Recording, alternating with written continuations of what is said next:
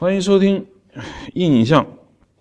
印象有很久没有更新了，然后原因是多方面的，不过我们一定会坚持更新下去，这点请大家这个听众绝对要放心。越是在混乱的时候，我们这个事情一定会坚持，所以不要担心。今后更新的速度会稍微加快一点。好，今天还是跟罗潘老师我们一起聊，来说一下今天有什么想说的。前不久就是看了《阿丽塔》，看完以后，我个人觉得有点意思。这个意思，但是风评好像比较差。呃，对，风评是差，就是，但我看了网上一些评论，大多数就是和原作和这个日本这个动画原作的差距啊。我其实并没有看过那个原作，嗯，所以我对我来说就是一个普通电影。然后我看了以后，然后我又听到很多评论，但是我不想说那个片子的动画，我只是想说，美国这个这个阿丽塔之中的反映的情感问题，嗯，然后为什么我过了一段时间，不在重庆不筹备吗？导演，嗯，一个大桌上就在聊这个片子，好，很多人都看了，他基本上评价都不高，因为导演也觉得，他觉得他也看了，他觉得作为卡梅隆的朋友，他看，但是他觉得那个女性角色没有打动他，就是爱情故事没有打动他，嗯，他感觉 有些遗憾，嗯，然后这还不是我要聊的重点，然后这个话题完了以后，大家开始聊《流浪星球》，《流浪星球》我没有看啊，《流浪地球》嗯。我没有看，然后一时整个桌子上就沸腾了。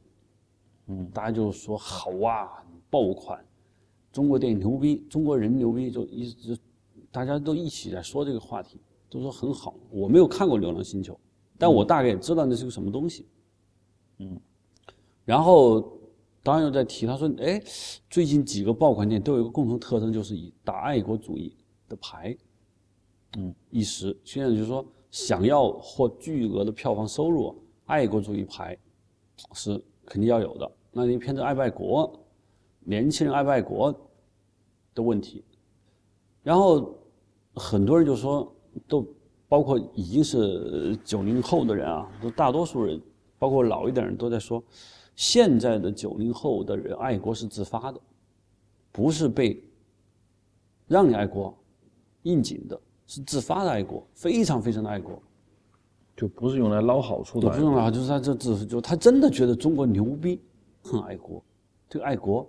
然后有一个朋友就提到了，他说他看了八百还没有上映啊，一个女孩，我就听他说，特别感动。他觉得中国人，他说我觉得当个中国人我特别自豪。他说我看了八百以后，特别自豪。他说他现在觉得看外国片都不都没什么可说的，好什么呀？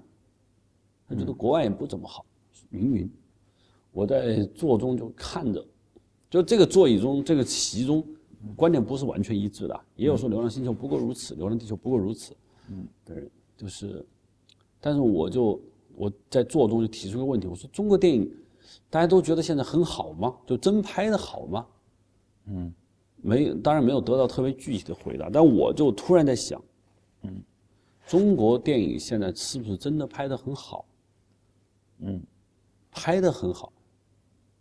有人说拍的很好，票房大涨，是不是？下一年中国又有要一年过亿的票片子要要求一百部，这是电影局的想法。我就得想聊一下，到底中国电影拍的好不好，这个标准是什么？这是第一。第二，以好莱坞为代表的西方电影，就美国电影啊这一类商业片。创作上，我是觉得有疲软之态。嗯，欧洲艺术片中，在整个在中国的这个电影的观众的心目中，就属于一个边缘角色，谈论人不多，少数人谈论。这其实它就是好莱坞电影和中国电影，明星的伴随着亚洲几个印度电影啊、韩国电影啊、日本电影，剩下都不讨论了。嗯，那我就想，我重点想问一个，就中国电影到底拍的好不好？客观的说啊，我们不带情绪。第二。美国电影、好莱坞电影是不是保持了水准，还是真的是在往下退？中美电影之间的差距是不是在缩小，还是在扩大，还是说保持原来的东西？嗯，我就想聊这个。OK，我听完之后，我的感觉这时代确实在变。就以前这个时代，应该说这群人一一直都在，就是因为网络把这群人的声音从底层提起来了。以前这个声音呢都在脑子里，就哪怕你在一小县城大喊都没有用，没有人听你的。主流的这个平台根本听不到这些人的声音。我认为中国一直没有变化，变化的是这个传播渠道。你像你说的，那比如说很多人爱国，那以前其实也有很多人爱国。以前不，很多人也觉得中国很牛逼，但是上层的精英层，他的整个的状态是反思类的，是说，哎，我们还不够，我们还要学习，我们很虚心，这个声音很大，很压制，那么那就整个给人感觉就是那那个时代好像没那么爱国。那现在精英说这种这种说，哎，我们要虚心，我我们还不够，我们我们还要韬光养晦，这过去了，不要不要再聊了，那那底层声音就上来了。所以形成了你说的这种感觉，打心底里他他还非常 happy，就就这个意思。那就中国电影到底拍好了没有？肯定比以前要好。好在哪儿？就是我觉得是凡事都是从简单的开始干起。就一个事情要想做好，它其实这事情有很多方面，有一些比较容易攻破的，有一些比较容易做到的，它肯定是先做，绝不存在世界上存在一种情况，就是说我放着。便宜的或者容易的事儿，我先不干，我直扑那个最难的，然后把这个事儿解决。它它不会出现这种情况。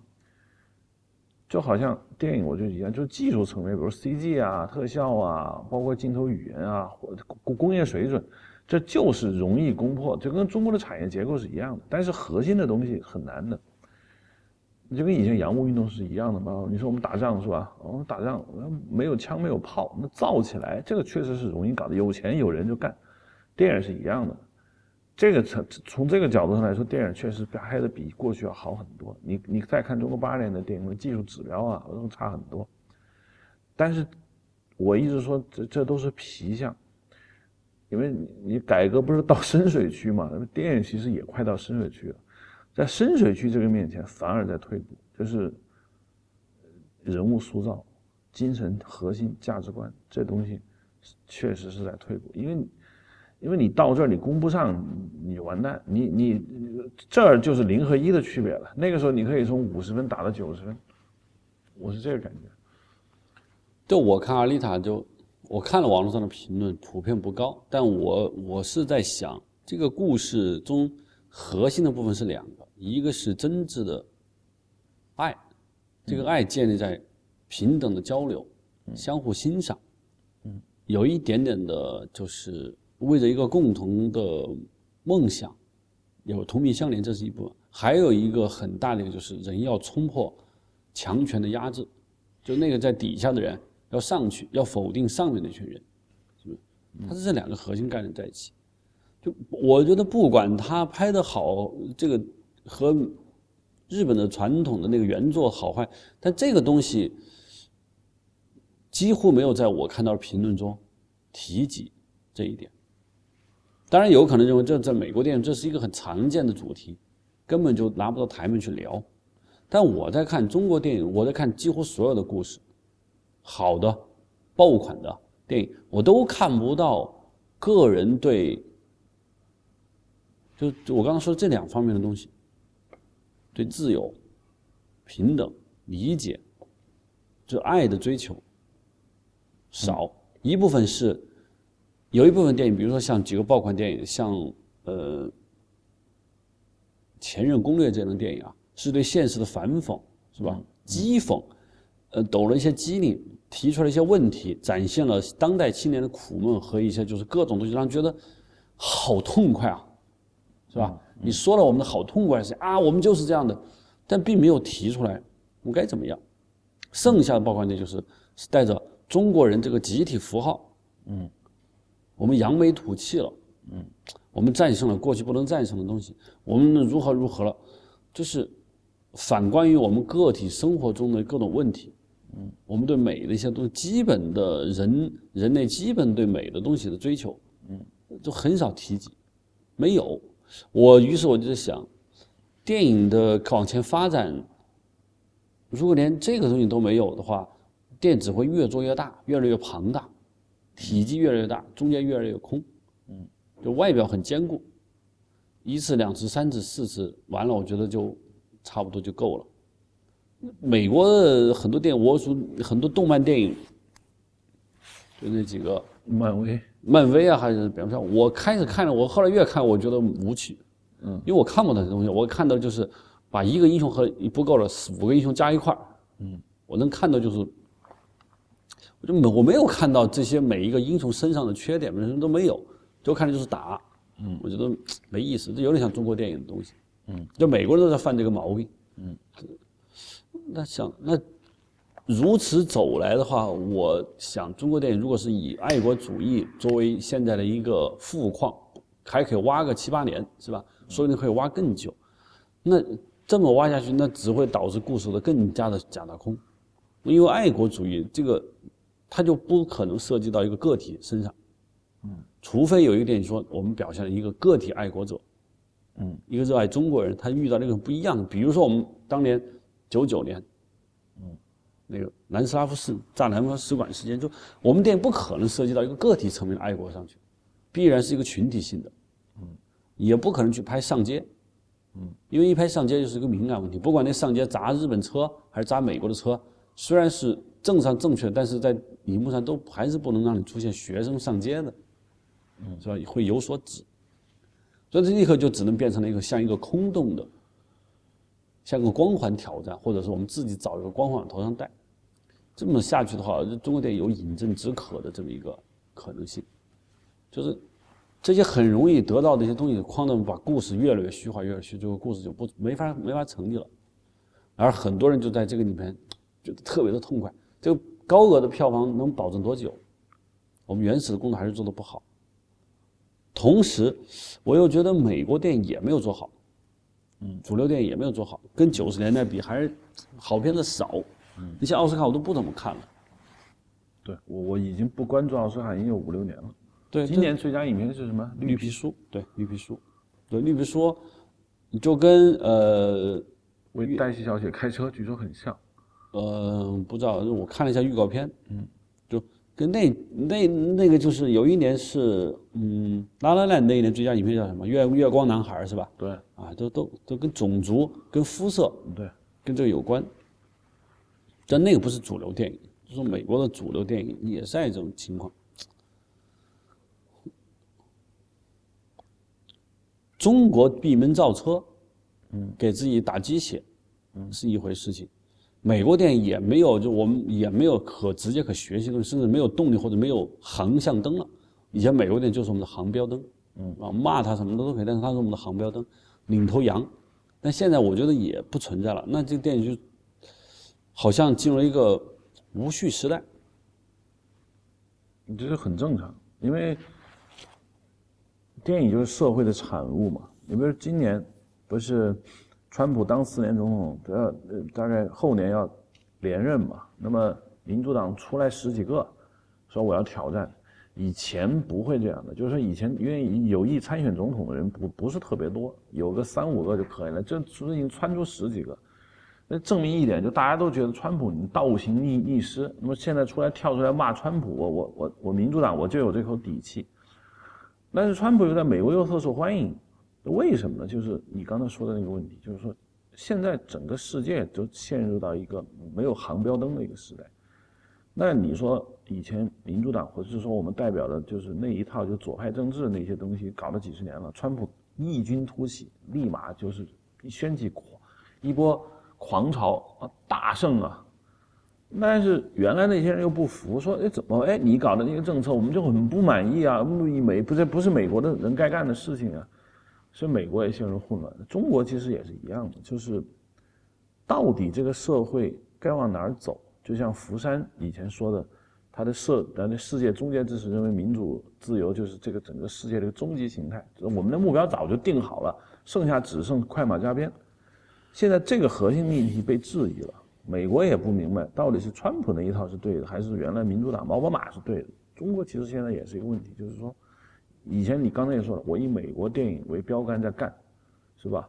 那中国其实精英一派也是认为中国应该走那个深化改革啊，包括走一些就是说社会主流价值。现在这个已经被质疑了，强就行，牛逼就行，对吧？具体是什么样子都不重要。所以现在文化上也没有什么航标灯，所以全世界都在疲软。我觉得中国电影也是，也是这个问题。但是有谁关心呢？有谁真的在意呢？所谓斗不过艺术家，总是有一副社会责任感，像圣徒一样，说你们的路是错的，我我要带领你们走一条我认为的路，并且有自我牺牲。问题就现在，民众不觉得你是先知，是这个问题。社会结构已经改变了。我早就说过，普遍受教育的结果不一定是个好结果。普遍受教育，在以前的观念来看，那就是那社会大同啊，特别好，就一定要所有人受教育。那你发现，当所有人受教育的时候，全乱了。所有人受教育，以前没有受教育的人，自己恐怕就有点小心思，他不敢说。现在当所有人都受教育的时候，其实就变成一些，就是集体无意识，就是哎，我受教育了，我要说了。但是一大群人在一起要说的时候，往往说出一个挺荒谬的东西。但是问题是，它代表大众，你没办法批判。中国电影的评论啊，已经没有评论了，就是现在是网络评论，网络评论决定了一切。就评论家站出来评论电影，我现在已经几乎听不到。是的，就这几个蛇啊，几几个什么什么的，几个零幺幺这些东西，就是说，我听不到一个对一个影片的客观的评论了，再也不会有，找不到，而且这种杂志更不可能，纸媒彻底没了，网络上评论这种现象就说现在评论成为。就就有点以前说叫广场民主，你听不到就全在吼。对，现在谁嗓门大，谁人多，这事情就往哪儿走。对，所以说一部分想想圈一帮人跟着他干的人，那就听声音。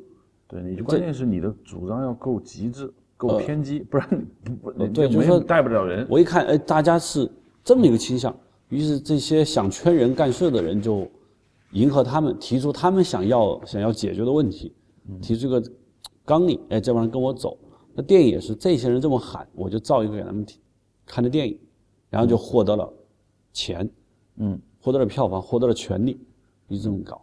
这是就，我不能说我是个知识分子啊，我也不能说我是个艺术家，就是我真真的是看不到电影，中国电影好和坏的一个标准彻底消失了，我感觉消失了。我现在很少听见人聊下来跟我聊，坐下来聊故事。哎，罗盘，这个人是这样的，人是这样的，聊的是未来，我这个东西在市场上，主流观众的反应和反响，他们的痛点、痒点，他们的需求，迎合什么什么那种感觉，这些都没了。好，我们就说啊，电影是一个市场产物，是社会的产物，是时代的反射。我不管这些东西，反正怎么好怎么来，最后烂也烂成什么样，好也好成什么样，对吧？大家稀里滚打，好坏自分。如果是进入这个混战状态的话，嗯，那我只能说中国电影，以我的观察，嗯，中国以我对中国历史的长时间的一些认知，我觉得必将可能会走向一个中国电影就就是说就彻底没了，没了，会怎么样没我不知道，有可能一种啊，嗯，就是会走向一种极端，被观众突然不喜欢了，嗯，一下子都大家都不喜欢这些东西了，嗯，第二就是。随着我们随着我们新的政策出来，嗯，可能这种极端的这些就是膨胀的东西会受到一定的压制，重新回到为工农兵服务的这个道路上。你说的什么膨胀东西被压制？爱国主义，嗯嗯，应该不会被压制。就爱国主义，就爱国主义再往前发就是军国主义了。军国主义叫征服世界的大国沙文主义，这个东西可能在。我不知道会发展多快啊！就是说，发展到大国沙文主义电影以后，会有理智的政府，都会出来收拾一下。我的观点就是四十年一周期，就你说的这个东西泛起来就是势不可挡。他你这我我，你谁也没招。那么这个你说的这个东西一旦泛起来之后，没有几十年的消化，靠别说靠我们这些手无缚鸡之力的人，哪怕就是那种。政治家恐怕他也没办法，只有这个生活改变了，尤其是贫富差距，包括这一系列社会结构完成以后，那么这个电影的形态才改变。你刚才说的那个，比如说你刚才说的一种形态，就是我们不聊故事，我们不研究人物，是吧？我们对故事本身没有任何兴趣，我们只聊嗨点、痛点，是吧？痒点啊，痒点、爆点。其实你仔细想想，之前我在印象聊过那个张石川，就是原来旧上海他们那个制片人。其实那个时候的中国电影也是一样的，张石川和张善坤他们两个人从来不参与电影故事的具体讨论，他们也从来不对导演做这种要求，他们就是知道民众要什么。比如说那个时代，他们拍什么《木兰从军》，拍《枯木逢春》，包括张石春要拍那个林则徐那个搞那个什么呃禁鸦片。他们那个故事是稀里糊涂的，不管，但票房超级好，他就是知道这帮制片人，他知道当时中国民众的那个嗨点。现在我们过了几十年回看那个电影时代的时候，你会觉得啊，电影也不错呀，票房那么高，某个电影连映一年啊，你中国电影现现在连《战狼二》都没说连映一年不下映，那个时候就是一年电影院就放这电影，就永远就有人看，那个很狂热。所以每到一个特定的时代。这个东西就会泛起来，只有平和的、稳定了一个社会，他才会说：“我关注人物，关注个人。”现在全世界要打仗，我要关注个人，就就没有这需求。那我有一个奇怪的一个想法，就是我觉得没有人在跟我讨论类似的现象，就是说，嗯，当年苏美争霸的时候，美国和苏联都是超级大国，是吧？苏联跟中国很像，嗯，社会制度很像，嗯，政治体制很像。重要，也是处于就是，但是俄罗斯电影，我所知道的俄罗斯并没有走条这条路上来。就是如果那个时候俄罗斯的时代是一个网络时代的话，很有可能就是这个结果。因为你有时候说你底层人民跟你说的很谨慎的这个上层，你刚才也说了，上层觉得。啊，你民族主义、爱国主义搞搞狠了，变成军国主义，我要我要我要压制，那这是当然是对的呀，因为政府是是要管控的呀。但但是你你现在你管不了，你网络你怎么管？你说把网络网线全拔了，所以你说当时苏联搞苏美争霸、冷战时代，为什么苏联没有出现这么狂热的爱国主义？那是因为没有网络。现在俄罗斯非常爱国，是一样的。你现在俄罗斯拍个电影，你照样要想大卖，那一定是俄罗斯牛逼。是不是是一样的？但现在俄罗斯因为它衰落，我觉得俄罗斯它衰落有它就是它，它想找以前的东西。中国现在是没有以前的东西，现在是要奔着那条路而去。就我在想，就是说，我还是觉得有一点不一样。俄罗斯的电影和我觉得当年没有这种电影，有可能是苏共中央有意不让你搞这个，或者说文艺当时俄罗斯的电影还是由精英控制。对，嗯，因为现在我所关注俄罗斯电影，其实。我还是还是经常在看有俄罗斯新片，我都比较关注，但是这种少。我在想，还有一个原因就是，可能俄罗斯的平均受教育程度还是偏高一些。我不知道，可能是偏高一些。人少，才一一两千万人，所以还他一普及教育起来，这真普及了。嗯嗯，俄罗斯也有一亿多，不是一两千万。嗯嗯。那我想问你就美国的漫威电影，我确实觉得创作力在下降。这个呢，我就是稍微观点不是特别一致。就是说，比如我我我也看漫威电影，比如说我最期待电影，你问我是什么？那当然就是《复仇者联盟四》。很多人就很奇怪，说《复仇者联盟》有什么可看的吗？就一堆打。嗯，准确的说。你说的一堆乱打来打去的，在美国，如果漫威真的是这么拍电影，就是一堆人打来打去，他不会有这么高的票房。当然，这他也不纯粹啊，就是说他真的是想搞那种个体化叙事，他也不是那意思。但是，漫威电影对于英雄的塑造出现了一些很根本上的变化。他以前的英雄是这样的，我可以给你描述一个简单的模型，就是说人民需要英雄。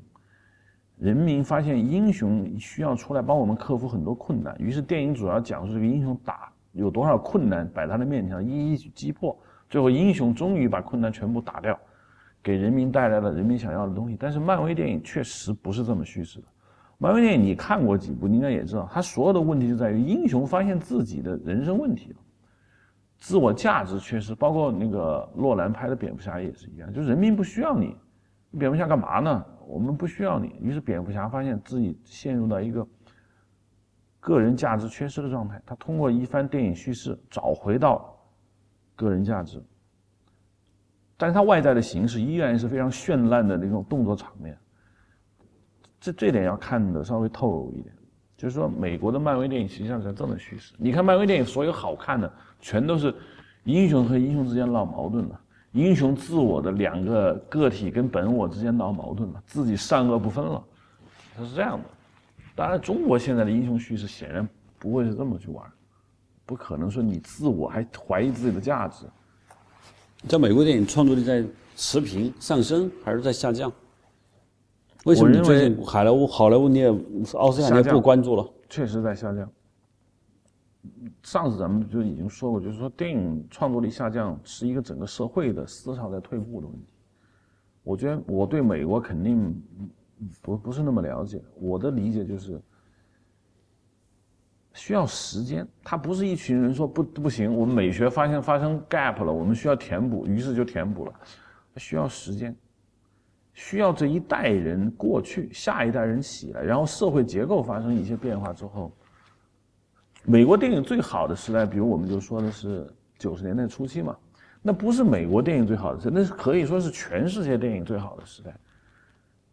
当年的奥斯卡每部电影拎出来全都是顶级啊，当时都是几个最顶级的电影互相拼啊，谁落选了大家很遗憾啊。现在是奥斯卡。你首先候选影片超过十个，以前就是五个嘛，选一个，现在十几个，而十几个是挑来挑去，挑出一个还行的，给拎上去。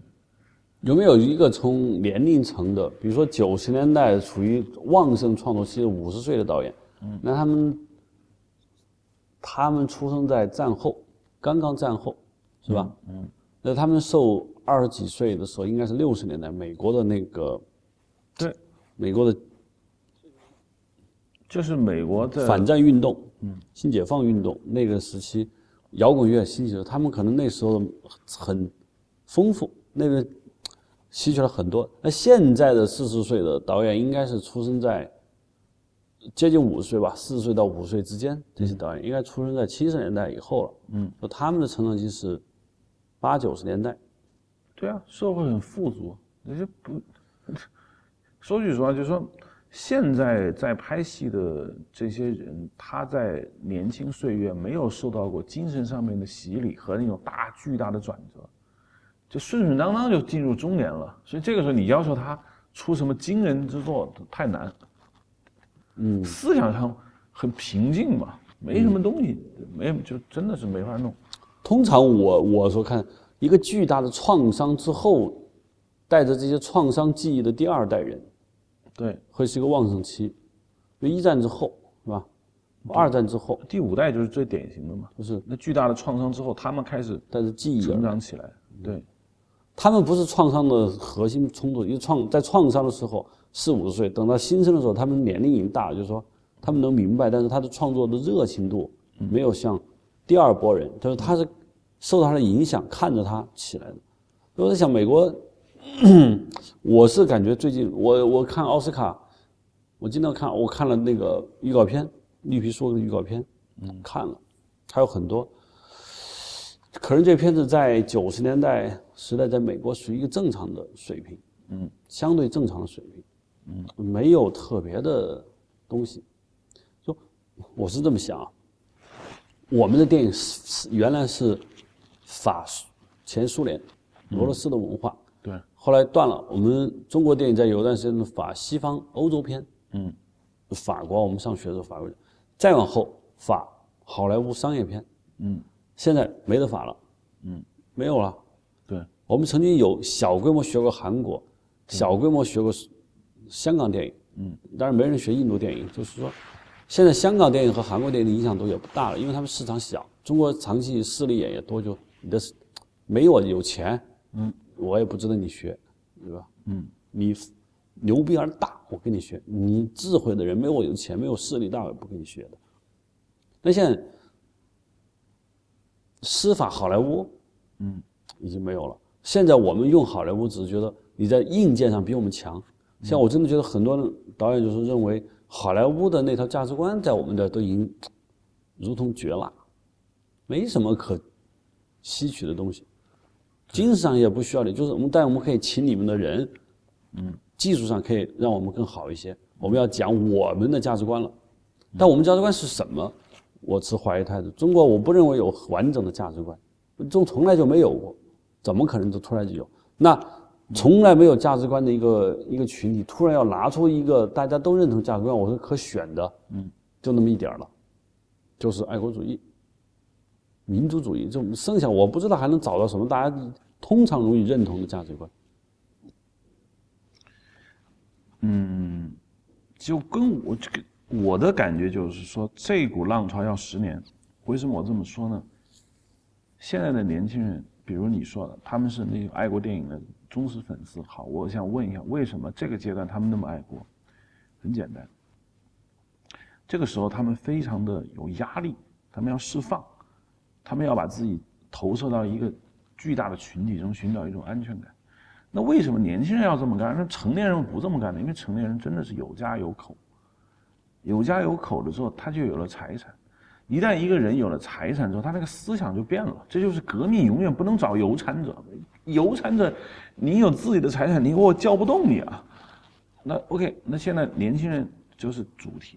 这一波的年轻人，等他们结婚生子，有了十年以上的，有了开始就有车有房，想着移民了的时候，这时候你的爱国电影就打动不了他，那只能打动下一波人。那下一波人实际上受到父母的那个这个保护以后呢，未必还是现在的一个格局。所以我就说，不中国永远没有，好像不太可能像你说的，给世界提供精神上面的那个财富，就是没有过。这好像是毛泽东，要不就是是毛主席曾经讲过，说我们好像中华民族从还在在世界文化史上提供的这个贡献，是与我们这个国家的这个千年古国是不匹配的，好像是他说的。要不就是鲁迅说，我认为说的非常对啊！你一个千年古国，一直说自己是那么好文化那么昌盛，但你真的对这个世界文化史，你没有没有提供过任何有价值的东西，这是毛老先生是不同意的，他不干，他觉得要要要起来，我觉得也是。中国电影很难在给别的人起到领头羊，说。哎，我你的你的那一套价值观，我们特别认同，我们就跟着你玩了。没有，中国现在主要是靠市场。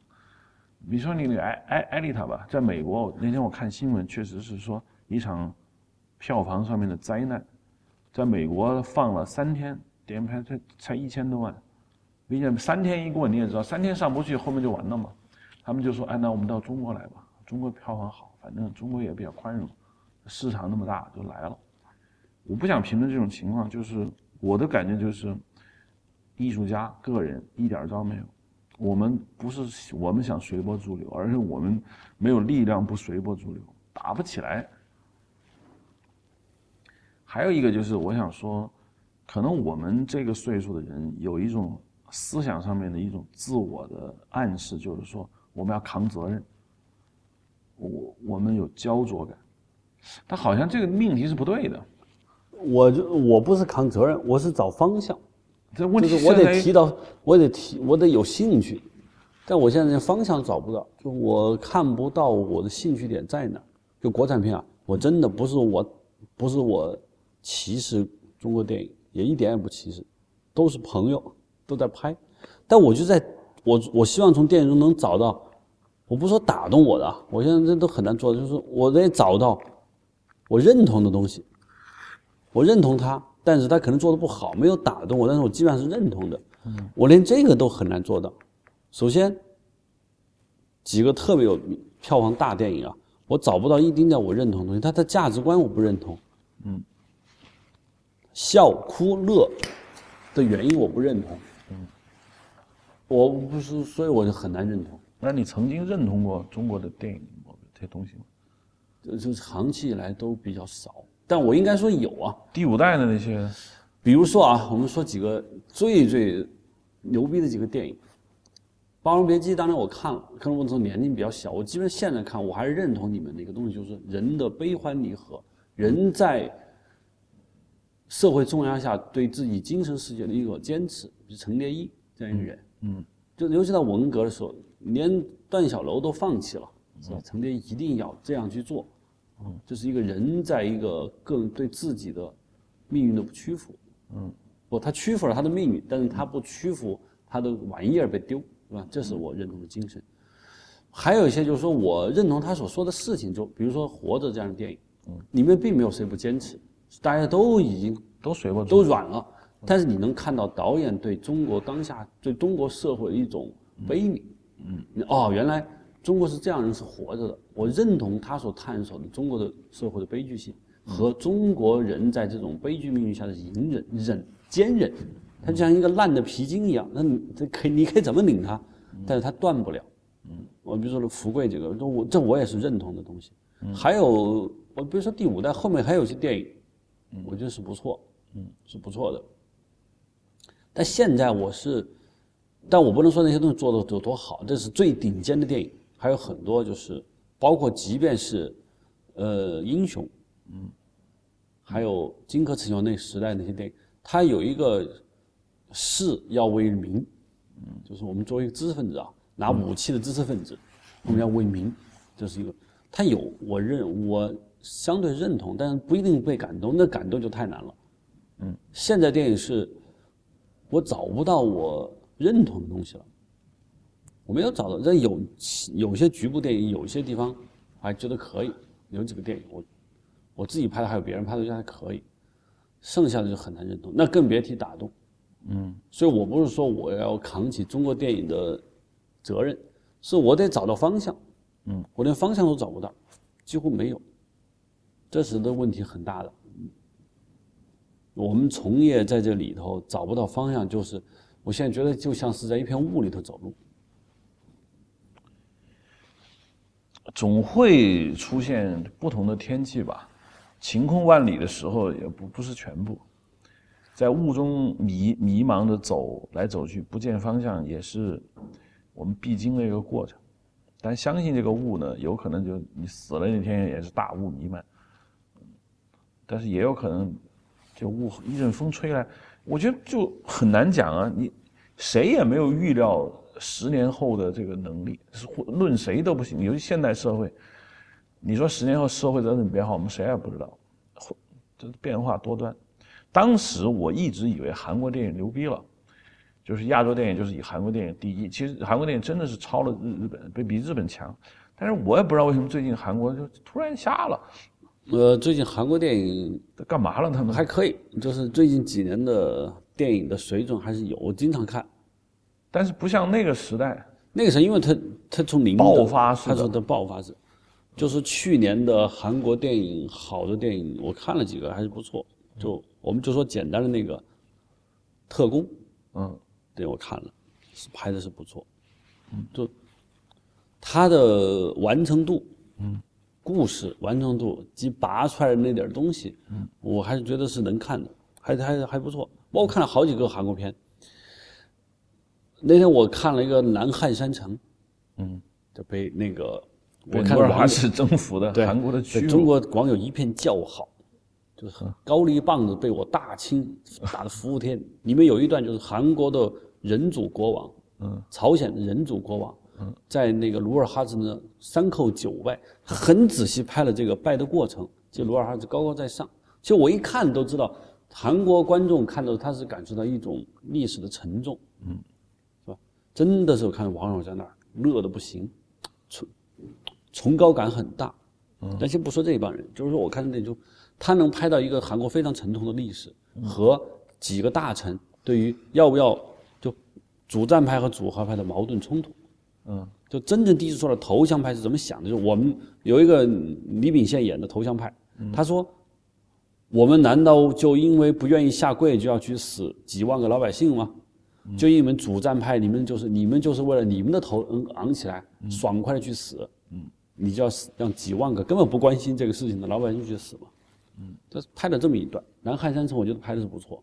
嗯，哎，我们为什么不拍个什么嘉定十日、扬州三屠？一样的，这这在中这韩拍不了，拍拍不了。就是首先在韩国，它有一个价跟认同的一个价值观，我觉得它是有一个韩国，我觉得不是一个民有民族主义，嗯，但是是不是有扩张和唯我天下第一？我觉得韩国，嗯，我目前看到电视没有说我们韩国人，嗯，世界第一、天下第一，是吧？横扫天下没有这个想法，他们还是比较关注于他们对历史的认同，对历史自己定位。毕竟韩国没有在亚洲称过霸，嗯，是吧？他现在经济上他认为他有，但是他主要在精神上要找到自己的位置。韩国电影我觉得还是可以，只是没有那么几年那么大了。中国电影就我。你要说民众啊，觉得中国电影，你要说我们，我个人觉得我们的电影从业人员坐下来关了黑屋里聊，还真的觉得韩国电影拍得好，水准各方面比我们高。但我们做是一方面，和宣传一方面，那票房点票子是吧？那是另外一方面。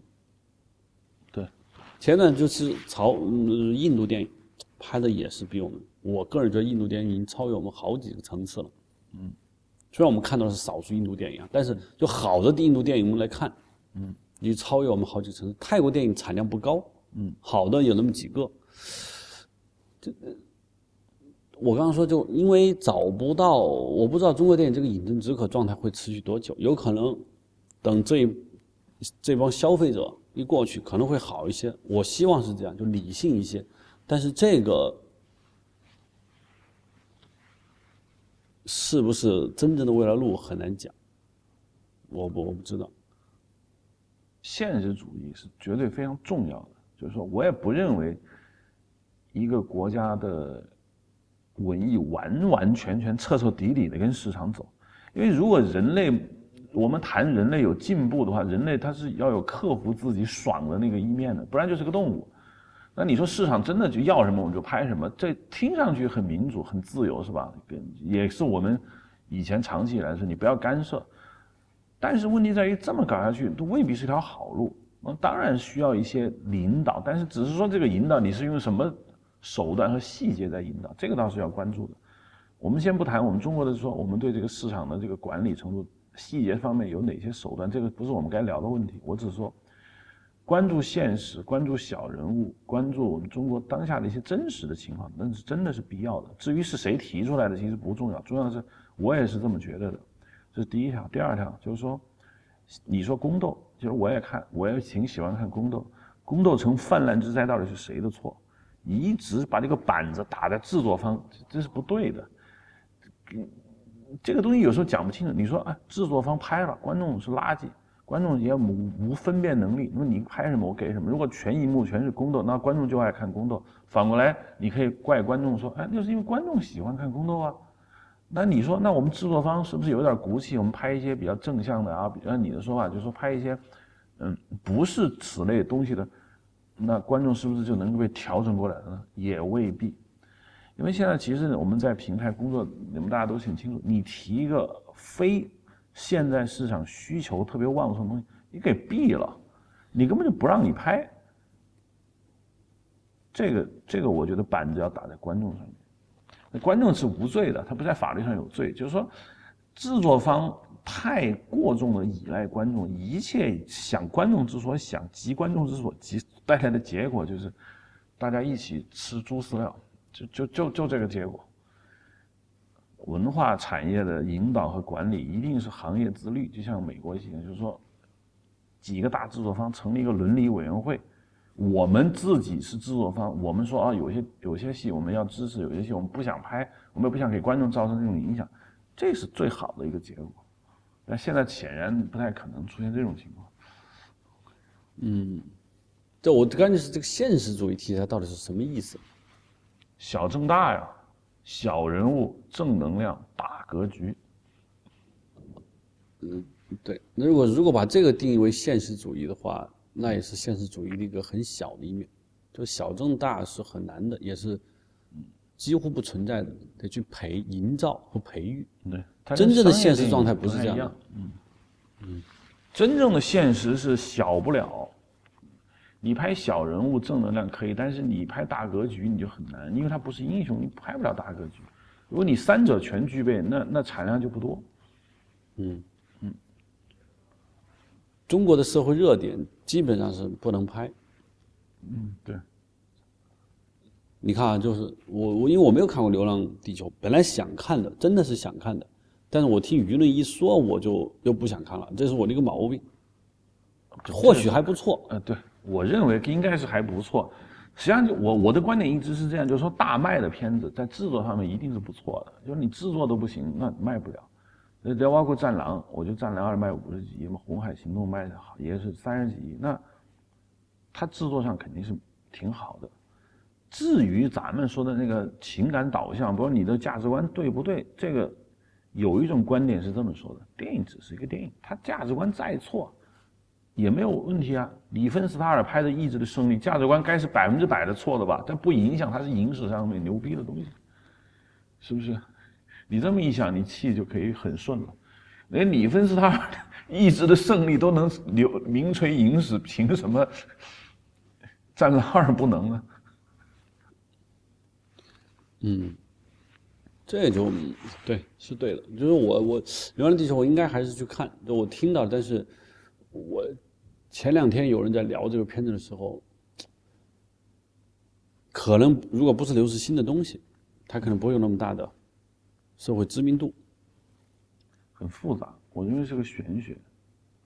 至于谁红谁不谁行谁不行，关键看，嗯，当时这这个你的意思就炼丹炉理论嘛，这太这太形象了。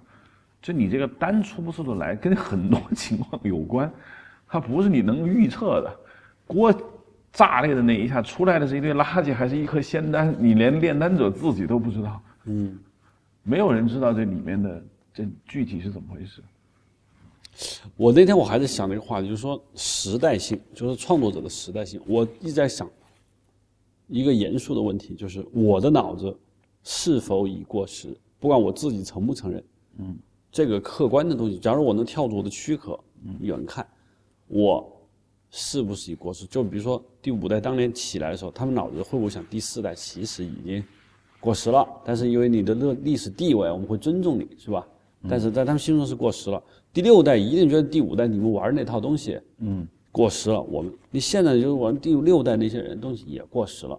就是这每一代的那个时代性，就我在想，我们中国特别强的这个时代性啊，就是说一波人一波人一波人，我不知道美国是不是这么这么。这么明显，他们还好，因为他们不是几十年一变的生活。对，那我在想，以我这个状态，是不是一个已过时的一个脑子？不管我对影像技术多好，就是你的价值观和认同是什么？是不是一个过时状态？如果说没有一个评估机构给我打分的话，我只能靠自己来判断的话，我在想，怎么判断自己在创作上是不是过时？是我一个很经常在想的问题。我虽然是一个摄影师啊，这方问题还不是那么严重。作为一个导演，这不过不过时很重要，很重要。因为中国确实就是这样。中国其实说句实话，你刚才说的说我们不聊故事，不不聊人物，这是一个核心的一个缺陷，就是水平不够，因为聊不到。因为不是美食家，全都是恶鬼。这东西扔出来，我不在乎你这油盐酱醋怎么搭配，就在于这肉着不着实，跟这是一样的。过不过时已经成为中国电影的主流判断。至于你故事讲的好不好，说实话，人物细节什么，这你的这这这里面的技术细节真的是不重要。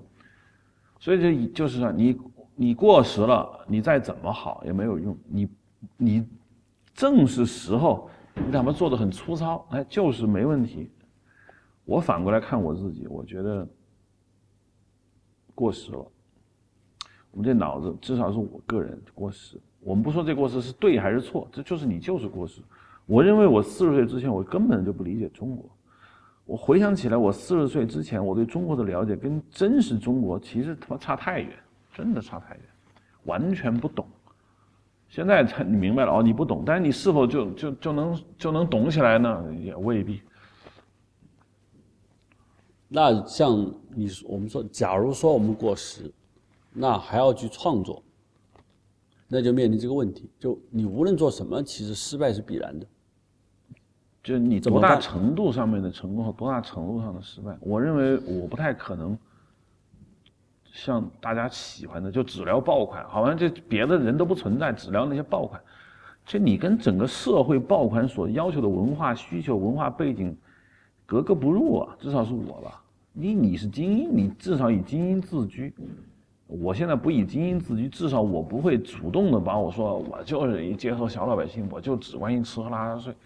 你没有那么说，你不是这个心态，你装假也没有用。所以没办法，就就就就是这个现实，这就是现在的现实，不是我一个人有这种感觉，很多人有这种感觉。好吧，没得聊了，一声长叹。没事，各安天命，自求多福。对，阴影像还是要聊下去，但是真实的感受还是要讲一讲，不讲也不行。OK，好，欢迎收听这一期的阴影像，大家可以在 IPN.DOT.LI 上来下载收听，同时在微博和 Twitter 上也可以关注。谢谢。